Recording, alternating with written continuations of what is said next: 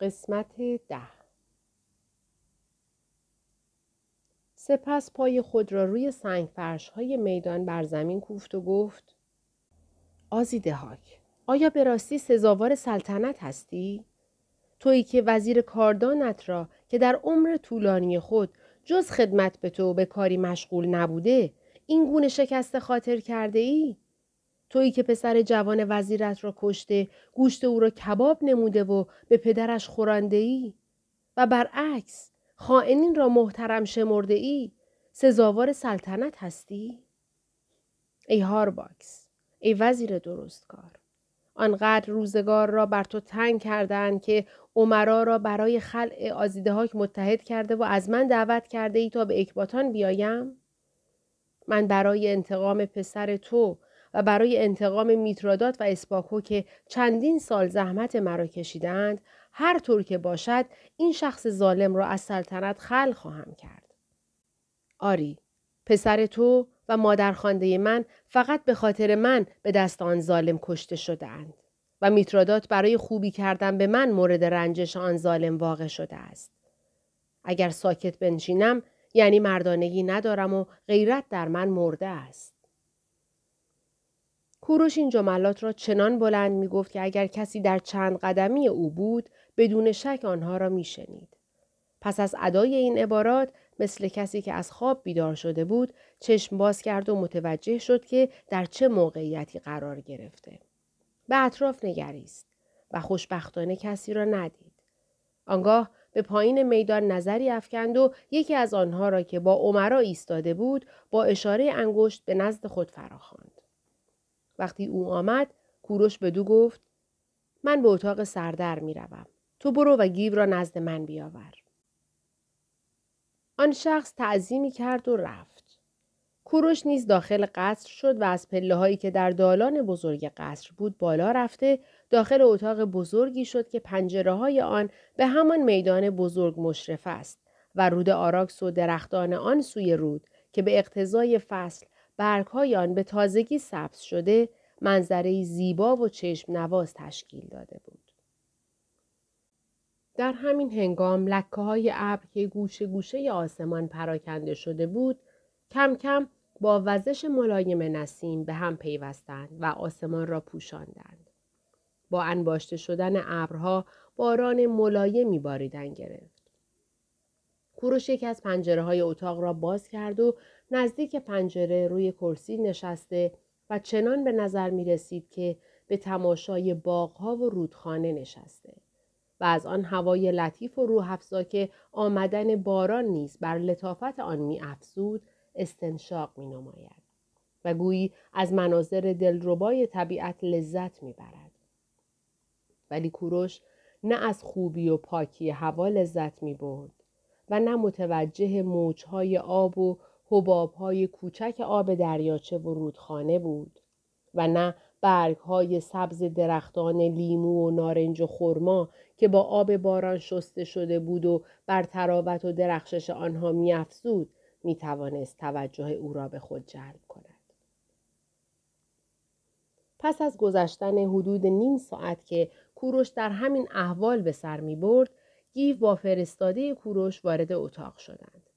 کوروش فرستاده خود را با اشاره دست مرخص کرد و خود با گیو تنها در اتاق ماند.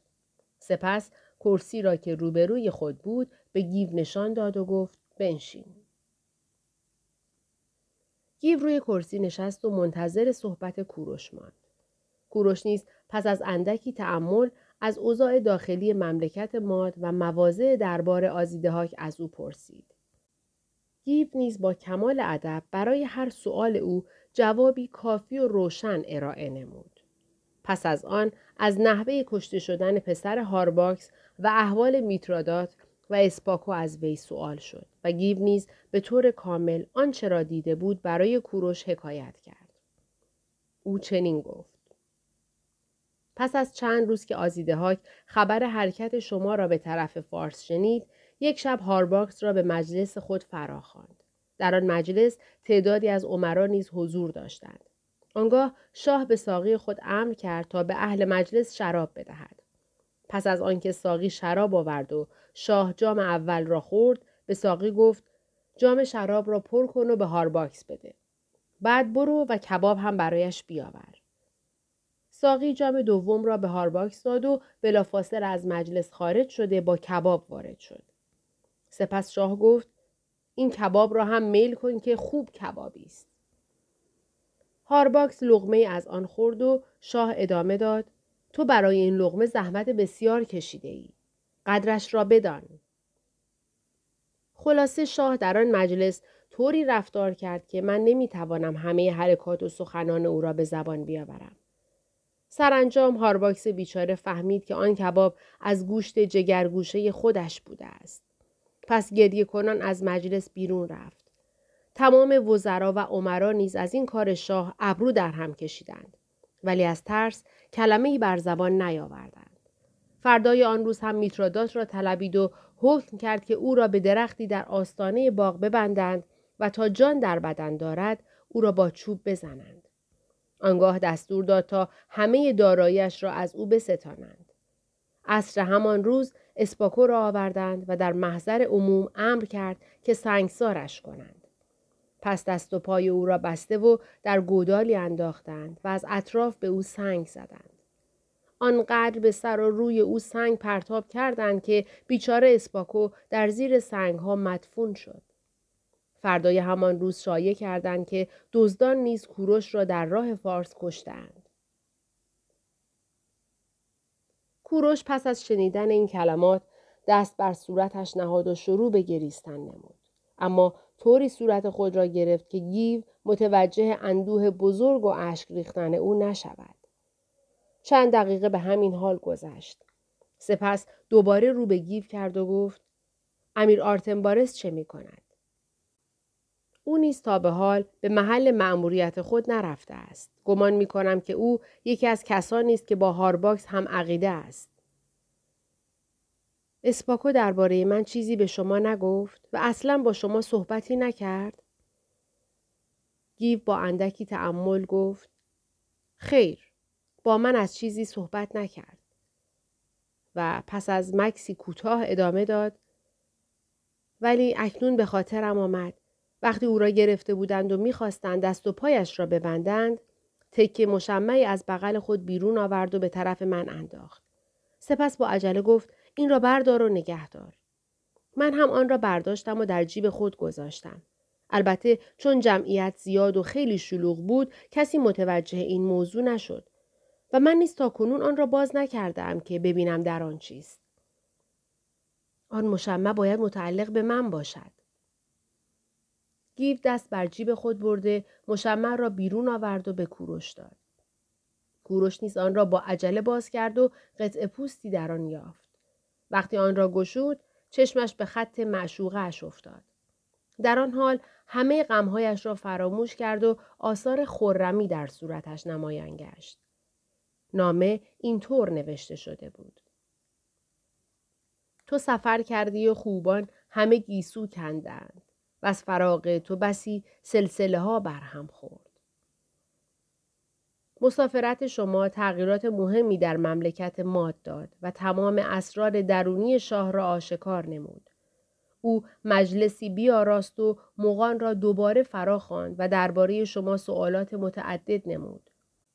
آنها جواب دادند که خواب شاه اثر خود را بخشیده است و سلطنت کوروش فقط به اطفال این دوران انحصار خواهد یافت. در این مجلس موبد اکباتان حضور نداشت. شاه باز هم با این سخن آرام نگرفت و در مجلسی که تمام وزرا حضور داشتند آشکارا گفت من خیال قتل کوروش را داشتم.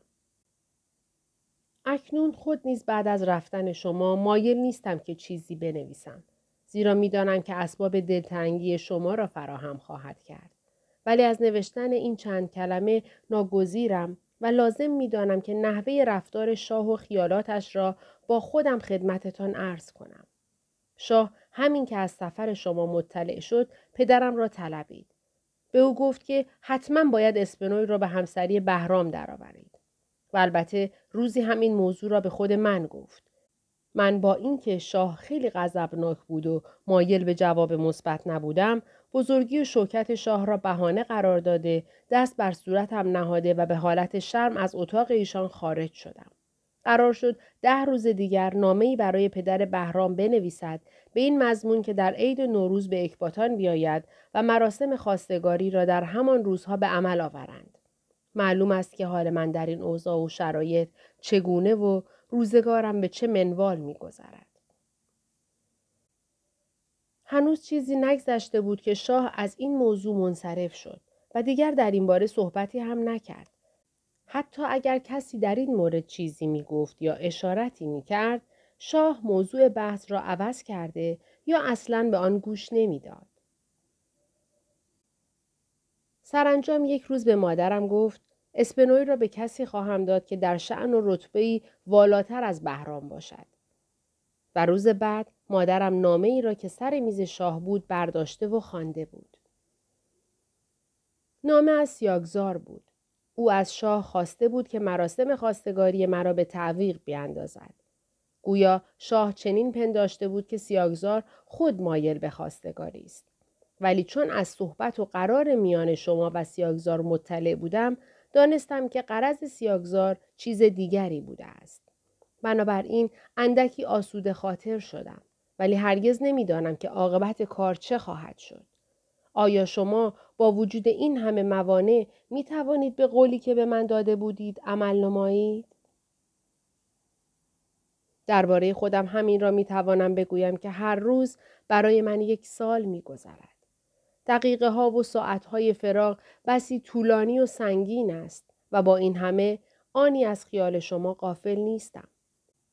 بدیهی است که این همه روزهای سیاه و شبهای طولانی را به امید همان وعده هایی که به من دادید میگذرانم و این تلخی ها را برای رسیدن روزگار شیرین آینده تحمل می کنم. باز همین سوال را از حضرت عالی می‌پرسم که آیا با وجود این همه مانع می توانی به عهدی که با من بستی وفا کنی یا خیر؟ خواهش می کنم که جواب این مطلب را بنویس تا من بدانم که باید به امید وسال زنده بمانم یا اسپنوی. نامه به آخر رسید و حال کوروش را به کلی دگرگون کرد. ناگهان رنگ صورتش باز شد و چشمانش درخشیدن گرفت. در این هنگام باران نیز از باریدن باز ایستاد و فقط گاه گاهی قطرات ریزی بر زمین می افتاد. ابرها کم کم از یکدیگر جدا شدند و رنگ لاجوردی آسمان از میان ابرها و در کمال صافی و زیبایی خودنمایی کرد.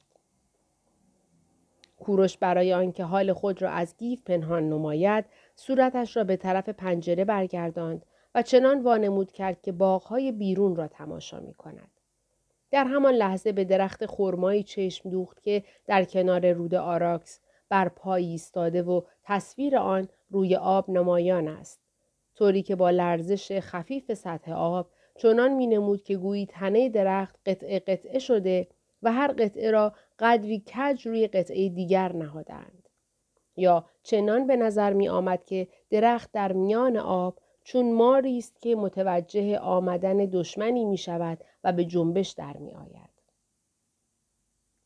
کوروش مدتی را به همین حال و با خیال معشوق خوش بود و با صورت خیالی اسپنوی به مغازله پرداخت و خطاب به او گفت دل پیش تو و دیده به جای دگر هستم. تا خلق ندانند تو را می نگرستم. و پس از اندکی دوباره رو به گیف کرد و گفت شما چگونه این نامه را آوردید؟ من خود را به صورت نخجیربانان درآوردم. در واقع نامه را میان پوست خرگوشی جای دادم و از مملکت ماد خارج کردم. و البته این تدبیر مفید واقع شد.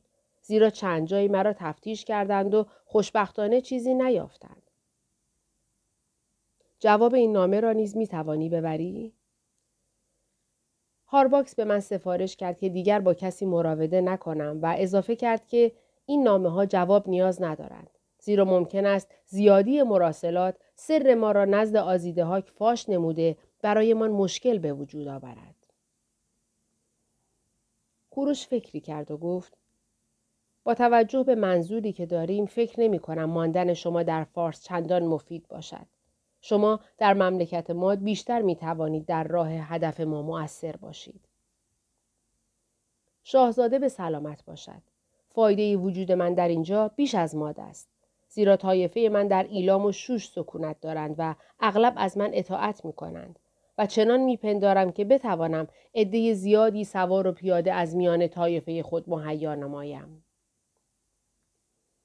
اگر چنین باشد باید چند روز دیگر به آن حدود رفته مشغول کار شوید و رؤسای قبیله خود را برای این کار آماده کنید. ولی جمع کردن لشکر باید تا علنی شدن به نام و به هدف دیگری انجام پذیرد. ناگفته نماند که وقتی از اکباتان خارج شده و به سفر پرداختم قدری راه خود را دور نموده و از ایلام و شوش گذشتم. در بین راه با اهالی آنجا نیز آشنا شدم و اکنون می توانم به آنها امیدوار باشم. زیرا آنها مدتهای زیادی مستقل بوده و با سلاطین بزرگ جنگهای فراوانی کردند. طوری که بخش مهمی از داستانهایشان حکایت از شجاعت و دلیری آن زمان هاست. کردور ناخونتا یکی از سلاطین مقتدر ایلام بود که از ارخا تا بابل را به تصرف درآورد. جانشینان او در کلده سلطنت تازه‌ای تشکیل دادند و بعضی از آنها تا فلسطین هم رفتند. البته این سلسله به دست برخی از اعراب که به بابل و نینوا هجوم برده بودند منقرض شد. بعد از آن باز هم هامورابی که رئیس آلامی ها بود سلسله جدیدی تشکیل داد و سرانجام در زمان استیلای آشوریان آلام تحت اقتدار ایشان درآمد. البته هرگاه ضعفی به آشوریان وارد می‌شد باز این طایفه سر به شورش زده و به جنگ می پرداختند. ظهور جد ما هخامنش نیز در زمانی اتفاق افتاد که آشوریان ضعیف شده بودند. پس هخامنش سلطان ایلام و شوش بوده و ما نیز صاحب همین عنوان هستیم. در نتیجه شما هم باید این موضوع را به اطلاع اهالی آن ممالک برسانید و بگویید که اهالی ایلام و شوش هرگز خود را از فارس جدا ندانند و هرچه می کنند بدانند که برای خود کردند. گیف پس از شنیدن این حکایت به علامت پذیرفتن تعظیمی کرد. برخواست و اجازه رفتن گرفت. اما کوروش که گویی مقدماتی خاص فراهم کرده بود گفت فعلا صبر کنید. اینجا مجلسی برپا خواهد شد که وجود شما در آن مجلس لازم است. سپس پیش خدمت را صدا زد و گفت برو و به رؤسای قبایل بگو بیایند. پیش خدمت از اتاق خارج گردید و پس از چند دقیقه نه نفر از رؤسای قبایل فارس وارد اتاق شده و روی کرسی های قرار گرفتند. آنگاه پیش خدمتی به اشاره کوروش به هر یک از آنها جام شرابی داد و از اتاق خارج شد و در را بست. کوروش پنجره اتاق را پوشیده رو به اهل مجلس کرد و گفت آقایان البته همه شما بهتر می دانید که برای چه شما را به پازارگاد خواندم. زیرا درباره علت حضورتان در این مجلس با هر یک از شما به صورت جدا جدا صحبت کردم. در حال حاضر در این اتاق جز فارس و فارسی نژاد کسی نیست. این شخص هم اشاره بگیر. اصالتا فارسی است و از اهالی زابلستان است که همواره در پایتخت ما طرفدار ما بوده است. حال بگویید که چه باید کرد و چه تدبیری اندیشیده اید. البته پیش از سخن گفتن این را نیز مد نظر قرار دهید که عقیده شما کاملا آزاد و محرمانه است. پس هیچ ملاحظه ای در این باره نکنید که من زمام امور فارس، ایلام و شوش را در دست دارم و شما تحت اطاعت من هستید. این مجلس مجلس مشورت است و هر یک از شما هر چه صلاح می دانید بیان نمایید و هر مانعی را که سر راه هدفمان حدس می‌زنید شرح دهید. رئیس قبیله ژرمن کریزانت که جوانی شجاع و دلیر بود برخواست و گفت شاهزاده به سلامت باشد. حال که بناست گفتنی ها گفته شود من مجبورم آنچه را که به نظرم می آید عرض کنم و پرده از ناگفتنی ها برکشم. ما پارسیان اگرچه دلخوشیم به اینکه مملکتی مستقل داریم ولی مدت هاست که تحت اختیار شاهنشاهان ماد هستیم و سلاطین ما مجبورند سالی یک بار به اکباتان رفته و به سلطان ماد اظهار عبودیت نمایند. بدیهی است که ما اهالی فارس همگی شجاع و نترس هستیم و بهتر از توایف ماد به جنگ آشناییم. پس سزاوار است که عبودیت مادیان را از گردن خود برداشته و همه امور مملکت خود را به استقلال کامل اداره کنیم. آنچه مهم است اینکه شما شخص با کفایتی هستید که همه امور را به دست گرفته اید. در اندک زمانی تمام جوانان پارس و ایلام را فدایی خود ساخته اید. قلب اهالی را به خود جلب کرده اید و به برکت تدابیر شما در همین یکی دو ماه تغییرات بسیار مهمی در حالت و روحیه اهالی و اوضاع داخلی مملکت پیدا شده است. اما از سوی دیگر کوتاه کردن دست شاهنشاهی از یک مملکت و نصب شاهنشاهی دیگر در آین زرتشت شرایط خاصی دارد که فقط با شمشیر و لشکر امکان پذیر نیست.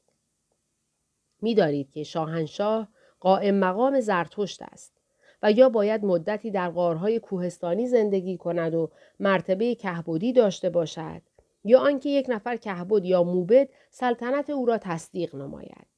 ضمن اینکه ازل شاهنشاه پیشین نیز باید به فتوای کهبد یا موبد انجام پذیرد. چیزی که مشخص است نه تنها فارسیان و اهالی شوش و ایلام که رؤسای کنونی ماد نیز از شاهنشاهی آزیدهاک متنفرند. حال این موضوع پیش می آید که چه کنیم تا مخالف عقاید مذهبیمان عمل نکرده باشد. گمان می کنم که همه آقایان با من هم عقیده و هم رأی باشند. در واقع در این مجلس کسی نیست که موافق آزیده هاک باشد. در ضمن حتی اگر ما ده نفر هم به موضوعات و اعتقادات دینیمان عمل نکنیم هیچ یک از اهالی حاضر نخواهند بود که برخلاف عقیده مذهبی خود تحت اطاعت سلطانی دیگر بروند. پس از پایان این نوت کوروش به سایرین رو کرد و گفت هر کس حرف دیگری دارد یا چیز دیگری به نظرش می‌رسد بگوید. سایرین نیز یک صدا رأی رئیس ژرمنی را تایید نمودند و گفتند ما و طایفه ما در راه استقلال پارسیان قسم خورده ایم و شکی نیست که از عهده این کار هم برخواهیم آمد. ولی به راستی باید رعایت آین مقدسات را نمود که اقدام کردن بر خلاف آن مشکل است. کوروش به سرعت دست بر جیب خود برد، بسته ای را بیرون آورد و پس از باز کردن آن قطع پوستی که میان دستمالی ابریشمی بود از آن خارج نمود. سپس آن را به دست رئیس ایل ژرمن داد و گفت بخوان بخوان تا دیگران نیز بشنوند او نیز نوشته را اینطور خواند به نام اورمزد و یزدان پاک به خوانندگان این سطور بشارت می دهم که آگرادات پسر کامبوزیا امیر فارس است که چندی پیش به کوروش مشهور شد. او شخص برجسته است که اورمزد او را برای ترویج مذهب و دفع جنود اهریمنان پرورش داده است. پس بر پیروان زرتشت لازم است که از اوامر او تخلف نورزیده و حکم او را حکم اورمزد بدانند و مخالفین او را از جنود اهریمن بدانند. او نه داخل مغان شده، نه مرتبه موبدی یافته و نه زحمت و مشقت کهبدان را دیده است. او فقط یک انسان کامل است که از کودکی نیز هیچ اهریمنی به قلب او راه نیافت و همواره پاک و پاکیزه بوده است. ما این مطلب را از خود نمی‌گوییم بلکه اورمزد این کلمات را انشا فرموده است.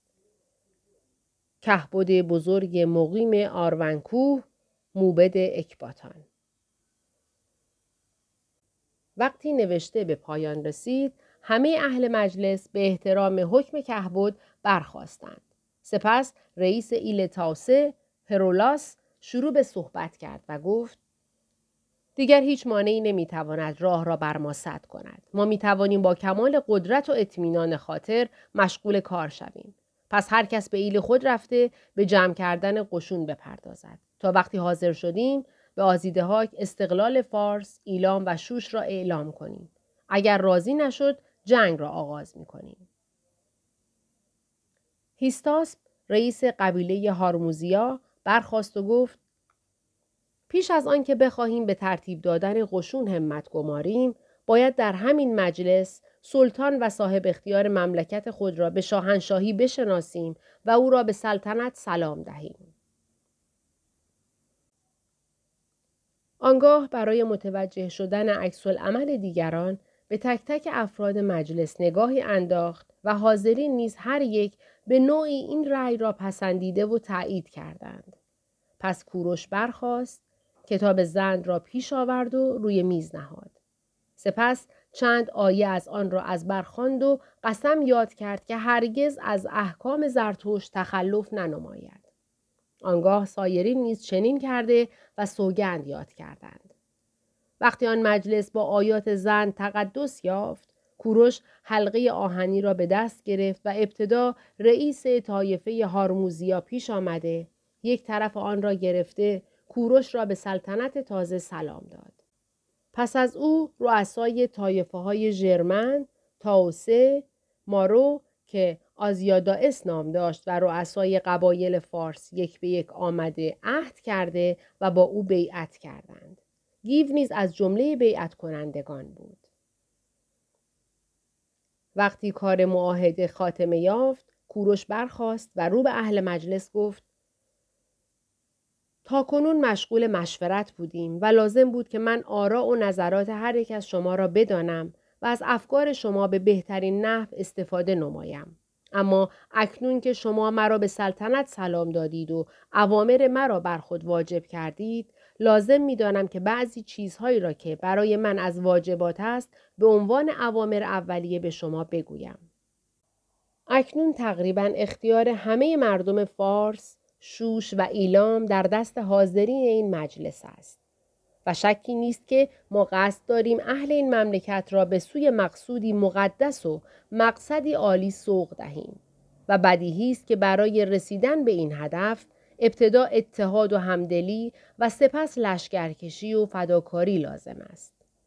پس شما که رؤسای قبایل فارس هستید باید و باید با همدیگر متحد و متفق باشید و نفاق را به کلی از خود دور نمایید.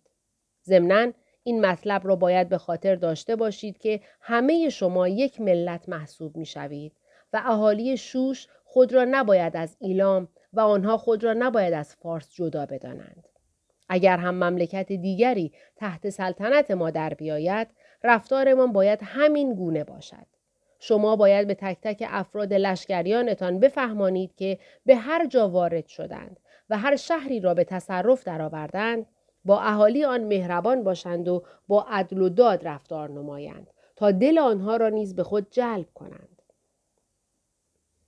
پس از آنکه نطق کوروش به پایان رسید، همه اهل مجلس آن را پذیرفتند و قرار شد که هر یک به ایل خود رفته تا دو ماه از بهار گذشته با لشکری تازه نفس و جنگجو به پازارگاد بازگردند. آن زمان است که باید شاهنشاهی کوروش در میان عموم مردم منتشر شده و به آزیدهاک نیز اعلام گردد. رؤسای قبایل برخواستند و هر یک به جانب طایفه خیش رفتند. پس از رفتن آنها کوروش رو به گیف کرد و گفت من در هنگام آمدن به فارس به ایلام نیز رفتم و به آبرادات فرمان فرمای آنجا سفارشات لازم را کردم. و بیشتر رؤسای آنجا را ملاقات نمودم. دل و عقل آنها با ماست. برای آنها نامه می نویسم و به شما می سپارم تا به ایشان بدهید. آنها همراهی های لازم را با شما خواهند داشت. من خود هم پس از عید نوروز به آنجا خواهم آمد تا لشکریان آنجا را نظام بخشم. شما نباید آنجا از مقصودی که داریم صحبتی به میان آورید. لزومی هم ندارد که لشکریان آنجا به پازارگاد بیایند. زیرا راه حمله به اکباتان را از آن حدود قرار خواهیم داد و عدهای را نیز از طرف اسپادانا به آنجا خواهیم شوراند. پس فعلا به منزل خود بروید و استراحت کنید. فردا نزد من بیایید. ده سارد همانطور که گفته شد سیاگزار در منزلی اکباتان پس از آنکه با کوروش، کامبوزیا و ماندان خداحافظی کرد قصد مملکت لیدی نمود. او باید با دویست نفر سواره راه دور و دراز سارد را طی کند و بیابانهای آناتولی را در نوردد.